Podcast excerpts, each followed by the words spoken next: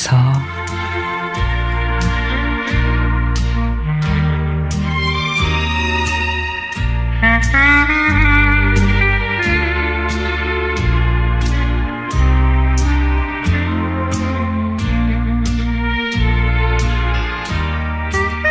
내리는 비를 멍하게 바라보는 걸 꽤나 좋아하는 저는 쌓인 빨랫감과 건조대에 꿉꿉한 옷들이 좀 불편하고 눅눅한 바닥을 어떻게 청소해야 할지 약간 짜증도 있지만 유난히 비를 좋아했던 유년 시절의 나를 만날 수 있기에 반갑기도 합니다.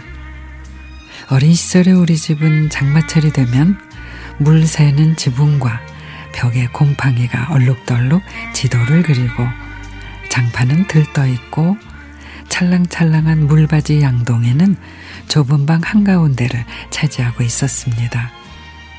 부모님의 걱정은 끊이지 않았지만 저와 동생은 옥상 위의 장독대 옆 벽을 등지고 있는 그 작은 공간에 비밀 공간을 만들고 성하지 않은 여러 우산을 지붕으로 만들어 떨어진 살구와 젖은 풀잎과 들꽃으로 무하고 배추라 그러면서 깨진 빨간 벽돌은 고춧가루가 돼 그럴듯한 김치를 만듭니다.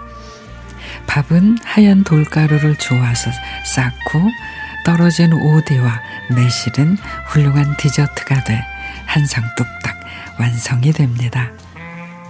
옆집 순둥이 사내아이는 아빠가 되기도 하고 아기가 되기도 하면서 그렇게 소꿉놀이에 시간 가는 줄 몰랐습니다.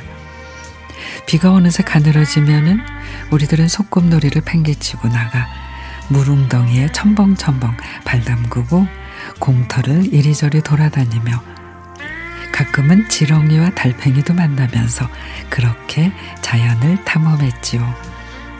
바가지 머리에 통통한 뱃살이 귀여웠던 저. 잘 삐지고 울어대는 까다로운 동생.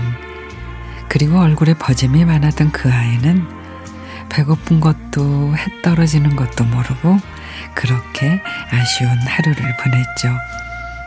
그날 우리 집 부엌에는 진한 멸치 육수에 듬성 듬성 썬 감자와 매끌매끌 수제비에 고소한 애호박전이 우리를 기다렸습니다. 밤부터 다시 내리는 비에 엄마 아빠의 비걱정은 커져만 갔지만 철없던 저는 내일이 다시 기다려졌죠. 이제는 나이가 쉬운 여섯, 딱히 급할 것도 바쁠 것도 없는 내 인생. 짐 정리하다가 우연히 발견된 흑백 사진이 마음을 꽉 채웁니다.